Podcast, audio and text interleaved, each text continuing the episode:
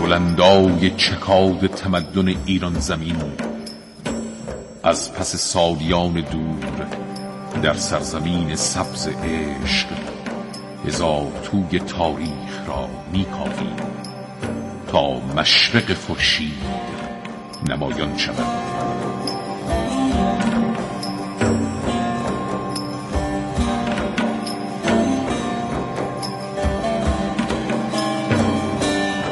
ایران در گذر زمان.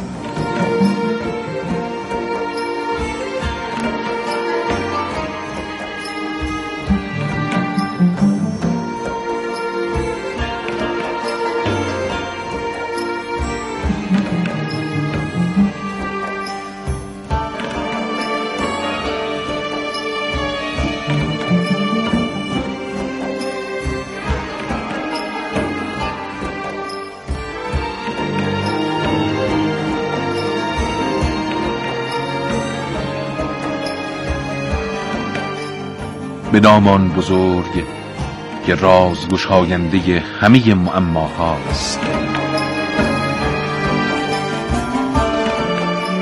سلام. بار دیگر مجالی دست داده تا در برنامه ایران در گذر زمان با شما از تاریخ کهن کتاب زادگاه مادریمان ایران بگوییم و بشنویم تا بیشتر بدانیم و بیشتر پند بگیریم و بدون آنکه بهایی بپردازیم تجربه را فانوس کور راه زیستن خود قرار دهیم. تجربه ای که پیشینیان به قیمتی گذاف یعنی پرداختن روزهای عمر خیش به دست آورد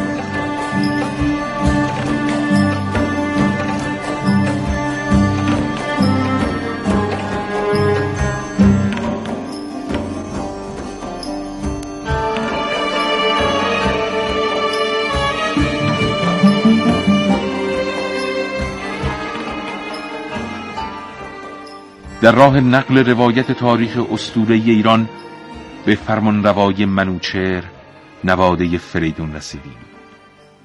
و اکنون ادامه ماجرا را برایتان نقل می کنیم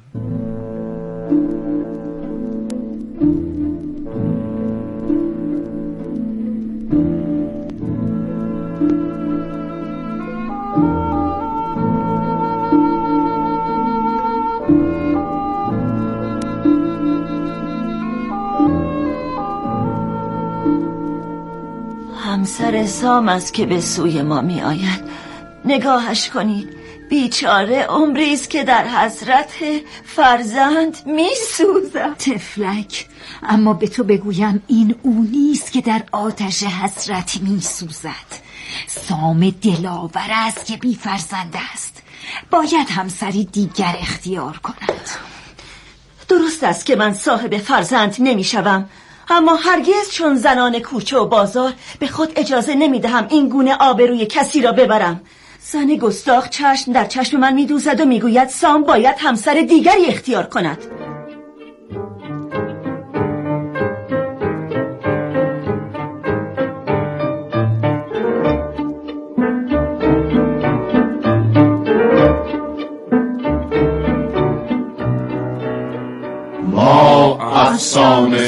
افسانه سازان اندوه سام فرزند نریمان را پایان بخشیدیم.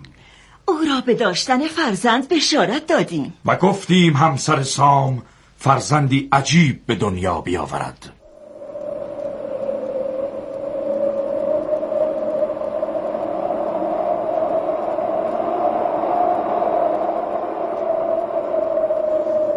این روزها هیچ کجای سرزمین قصه ها خبری نیست.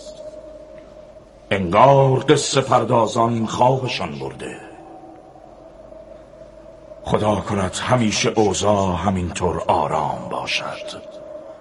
و من باد پرهیاهو آسود خیال را بروم و برای خود شعر بخوانم.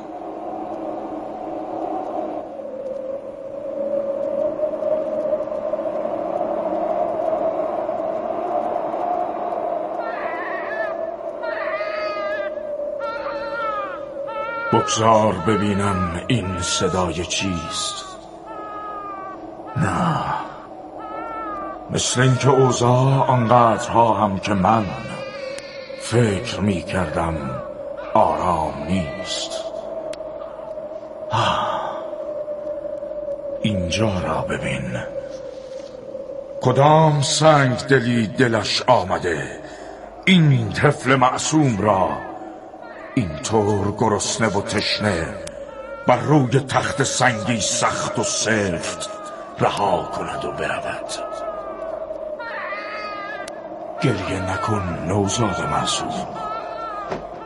گریه نکن که برایت چاره خواهم اندیشید. چه شده با با چه سخن می‌گویی؟ توی سیمرغ. با این طفل معصوم سخن می‌گفتم. نگاهش کن. معلوم نیست کدام بیرحمی او را اینجا رها کرده و رفته. اگر اشتباه نکنم اینها همه زیر سر قصه پردازان و اصول سازان است. حتما باز نقشهی در سر پروراندند. باد مهربان. صورت این نوزاد را با دقت نگاه کن. به نظر تو ظاهرش کمی عجیب نیست؟ چه می‌گویی سیمرغ؟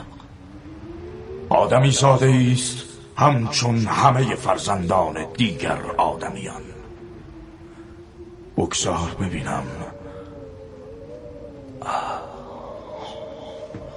نه. راست می‌گویی. انگار با نوزادان دیگری که تا کنون دیدم فرق دارد. سیمرغ اینجا را نگاه کن. موهایش سپید است. آری رویش نیز سرخ است. حتما مادر تیر بختش از ترس و حیرت بسیار فرزند عجیب خود را بدینجا آورده و رها کرده. نه سیمرغ نه. چون این نیست. تو دیگر کیستی ای زن؟ به حرفهای ما گوش می‌دادی؟ دل از فرجام فرزندم پراشوب دارم. ای سیمرغ این نوزاد من است. فرزند سام است و نوه نریمان. از تبار ایرانیان دلاور است و منوچهر چه بگویم؟ هرچه از سرنوشت شومی کفسان سازان برای من رقم زدند بگویم کم است. من هرگز نخواستم چنین شود. بیاتفه نیستم سیمرغ. باور کن باد. این قصه پردازانند که مرا مجبور کردند. فرزند خود را به خاطر روی سرخ و موی سپیدش رها کنم.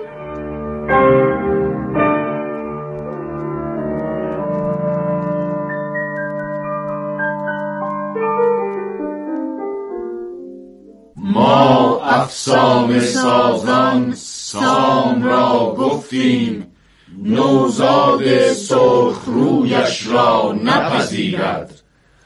آنگاه او را آموختیم که حراسان و لرزان کودکش را شبانه در میان کوه رها کند و برود.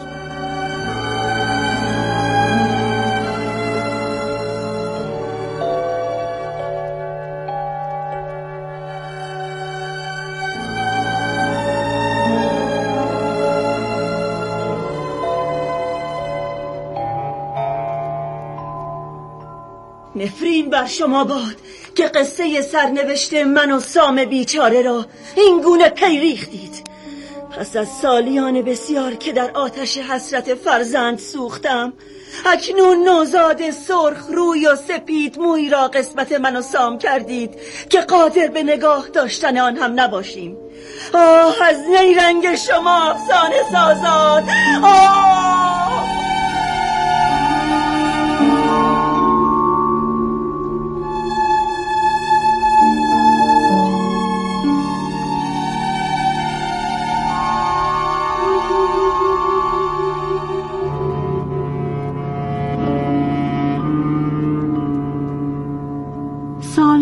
بسیاری از زمان رها کردن فرزند سپید موی سام میگذشت و او هر شب از عذاب وجدان بسیار کابوس های هولناک می‌دید و با شنیدن صدای مویه های همسرش از خواب برمیخواست. خوابهای عجیب سام عاقبت باعث شد که تصمیم بگیرد به دنبال فرزند خیش از فرازها و فرودها بگذرد دشت ها را پشت سر بگذارد قله ها را بکاود تا شاید خبری از فرزند خود به دست آورد. در این مدت کودک سپید موی و سرخ روی این زن و شوهر افسانه ای در پناه حمایت های سیمرغ بزرگ شده بود. سیمرغ از آن کودک گرسنه و رها شده پهلوانی بیمانند ساخته بود. در یکی از روزها که سیمرغ افسانه‌ای برای به دست آوردن غذا بر فراز کوه بال برافراشته بود متوجه شد سام و سربازانش به دنبال گم شده خیش میگردند. تحمل جدایی از کودکی که این همه سال او را بزرگ کرده بود برای سیمرغ آسان نبود. اما او به خوبی می‌دانست که آدمی زاد سرانجام باید به میان آدمیان بازگردد و با آنان زندگی کند. برای همین سیمرغ فرزند سام را تشویق کرد گناه پدر خیش را ببخشد و به آغوش پر مهر مادر بازگردد. زمانی که سام چشم در چشمان فرزند خیش دوخت باور نمی کرد پهلوان عظیم جسهی که روبرویش ایستاده همان کودک پیر چهره سپید موی باشد.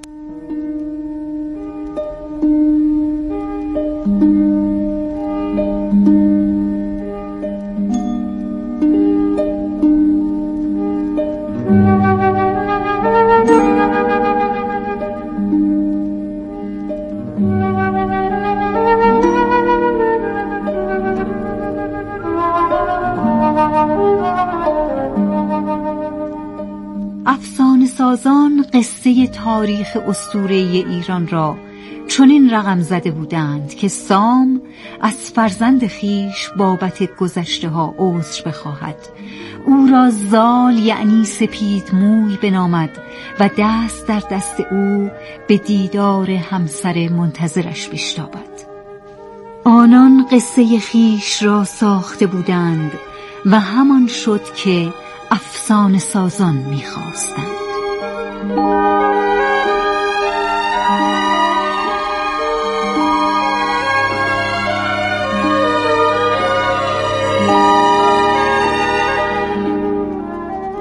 از نکات مهمی که در قصه سام و زال و سیمرغ وجود دارد موی سپید زال است. پیشینیان باستان سپیدی را نشانه روشنی می دانستند و شاید برای همین آنجا که می‌خواستند از نوزادی عجیب سخن بگویند موی سر او را سپید تصور کردند. ترس و خشم از تولد نوزاد سپید موی هم تنها محدود به اساطیر ایران و افسانه های ایرانی نیست بلکه در افسانه های ملل دیگر نیز از این دست قصه ها بسیار است. حضور حیوانات در افسانه ها و اساطیر نیز موضوعی نیست که تنها محدود به ادبیات اساطیری ایران باشد. حیوانات به سبب آنکه انباره در نزد انسان از جهات گوناگون ارزش والایی داشتند در استوره همه ملت ها جایگاه مهمی دارند در این میان سیمرغ که نماد آرزو اعتقاد بردباری و جوانمردی است از نهادینه ترین الگوهای استوره ادبیات ایران زمین است.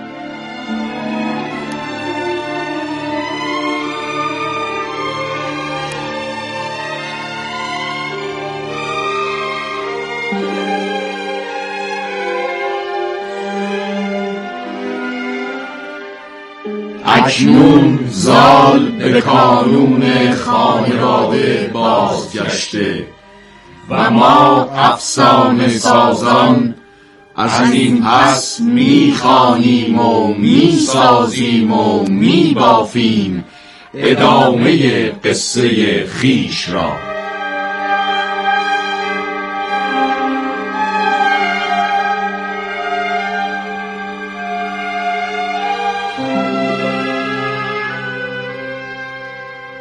فرزندم زال.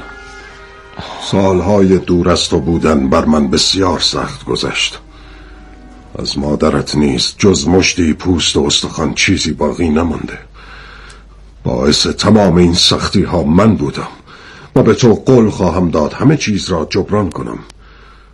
دستور می دهم بهترین رزماوران و پهلوانان به تو تیراندازی و شمشیرزنی و مهارت های جنگاوری بیاموزند. اما پدر پیش از آن که چنین کنی مرا در هر زمینه‌ای که دوست داری بیازمای بعد اگر لازم دیدی مرا به کسب مهارت‌های مختلف فرمانده منظورت چیست زال؟ اول تو را بیازمایم؟ نکند می‌خواهی بگویی در میان کوههای سر به فلک کشیده بدون هیچ مربی و معلمی فنهای بیشمار آموخته ای؟ نه پدر ابدا چنین نیست روزهایی که در کنار سیمرغ در میان کوههای بلند و پرهیبت به من گذشته تلختر و سختتر از آن بوده که بخواهم چیزی از آن روزها را برای شما بازگو کنم.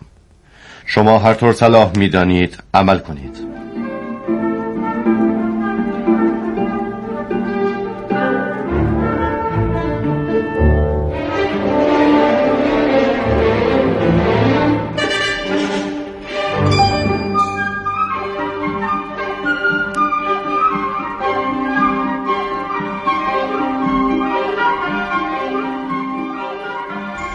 جملات زال اسطوره‌ای همچون پتکی محکم بر سر سام مهربان فرود می آمد و او شرمگین از کرده های خود به درد و دلهای زال گوش می‌داد. سام مجلسی بزرگ ترتیب داد و در آن پهلوانان و نامآوران بسیاری شرکت کردند تا زال را در همه رشته ها بیازمایند. او از همه امتحانها یکی پس از دیگری موفق و سربلند بیرون می آمد و هر بار شوق سام در قصه پیشینیان از بازگشت زال پهلوان بیشتر می شد. زال همه آموخته های خیش را برای حاضران به نمایش گذاشت و پاسخهایی هوشمندانه و در خور به سوالات فرزانگان حاضر در مجلس داد.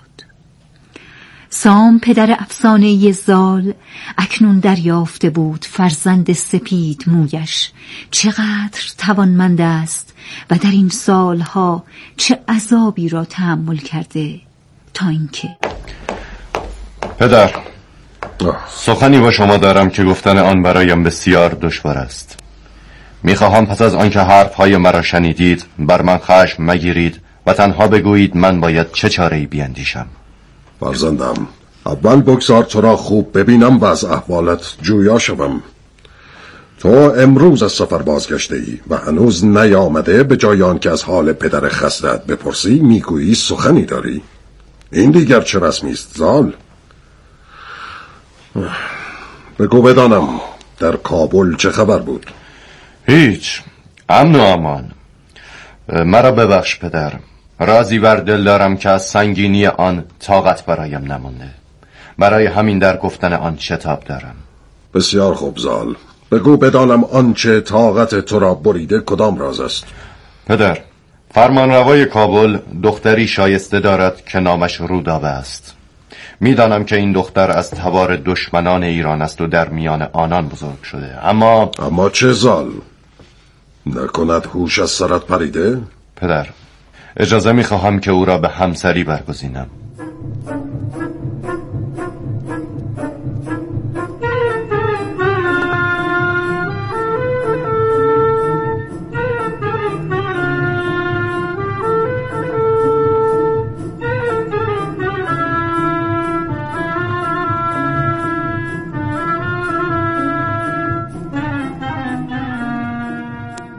با خواهش بسیار زال و با وجود همه ممانعتها و مخالفتهای سام و منوچهر. رودابه و زال که منجمان خبر از طالع سعد ازدواج آنان می‌دادند در میان هلهله جماعت افسانه ای پیوند زناشویی بستند. قصه قصه پردازان را پایانی نیست و آنان اکنون برای زال و رودابه فرزندی عجیب تر از پدرش زال تصور کردند و گفتند این فرزند آنقدر در شکم مادر سنگین باشد که رودابه در ششمین ماه از پیدایش کودکش مرگ را جلوی چشمان خیش ببیند. زال که چشمهای مستربش خبر از قوقای درونی بسیارش می‌داد به سیمرغ پناه برد و با راهنمایی او از شیوهی غیر معمول برای به دنیا آوردن فرزندش بهره برد. او با دشنهای شکم رودابه را از هم شکافت و فرزند خود را در آغوش کشید.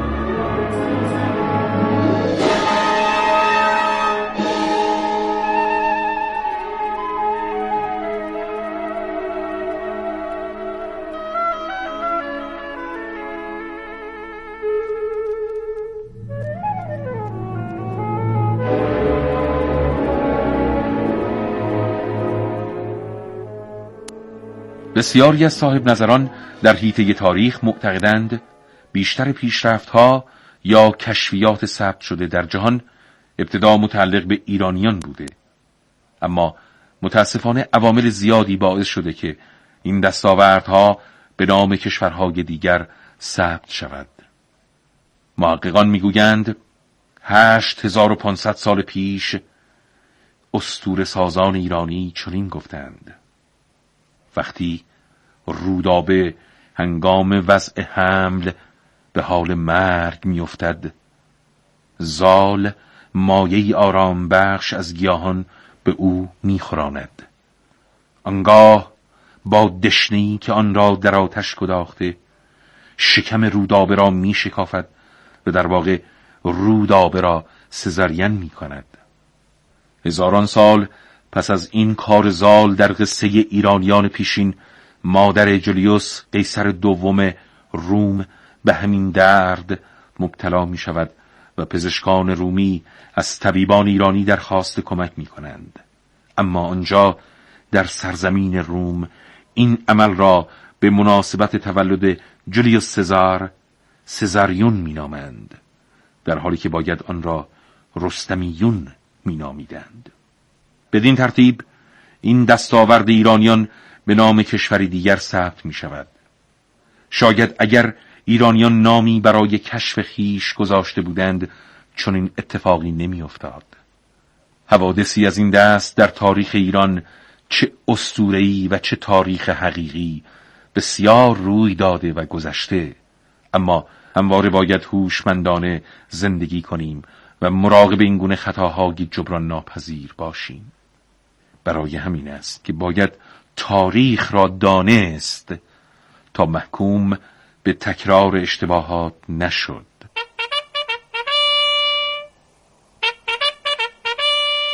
آوازه دلاوری های رستم فرزند شجاع زال استورهی در همه جا پیچیده بود و او به تشویق پدرش به خونخواهی نریمان برخاست.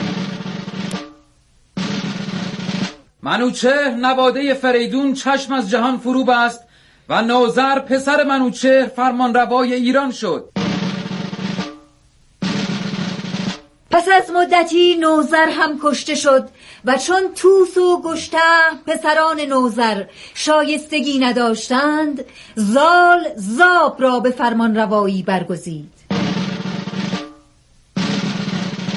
زاب با افراسیاب تورانی جنگ های بسیار کرد و در این زمان با جانفشانی آرش کمانگیر مرز ایران و توران مشخص شد. از زاب سال خورده پسری متولد شد که گرشاسب نام گرفت.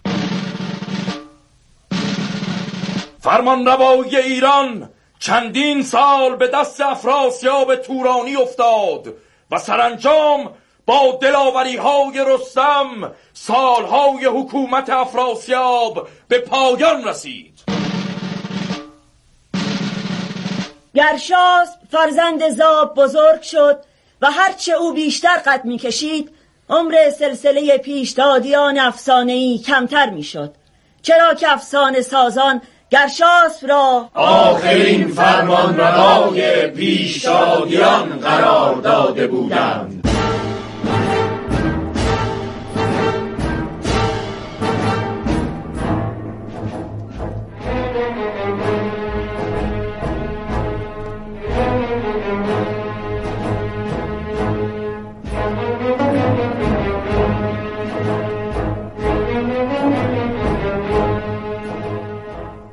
حوادث قصه تاریخ استورهی و افسانه‌ای ایران زمین درست به همین سرعتی که شما شنیدید مثل برق و باد از پی هم گذشت و با مرگ گرشاسب سلسله فرمانروایان پیش از تاریخ که پیشدادیان نامیده می شدند به پایان رسید. اما به راستی پس از این چه خواهد شد؟ آیا با پایان یافتن سلسله حاکمان افسانه‌ای و اسطوره‌ای پیشدادی سازندگان قصه های رنگارنگ و بافندگان پرده های پر رمز و راز آرام خواهند نشست یا اینکه باز هم خواهند گفت و خواهند ساخت و خواهند بافت. قصه تاریخ اسطوره‌ای و افسانه ایران زمین قصه بسیار طولانی است. به پاسخ این سوال را در گفتار بعدی برنامه ایران در گذر زمان خواهید شنید. بدرود.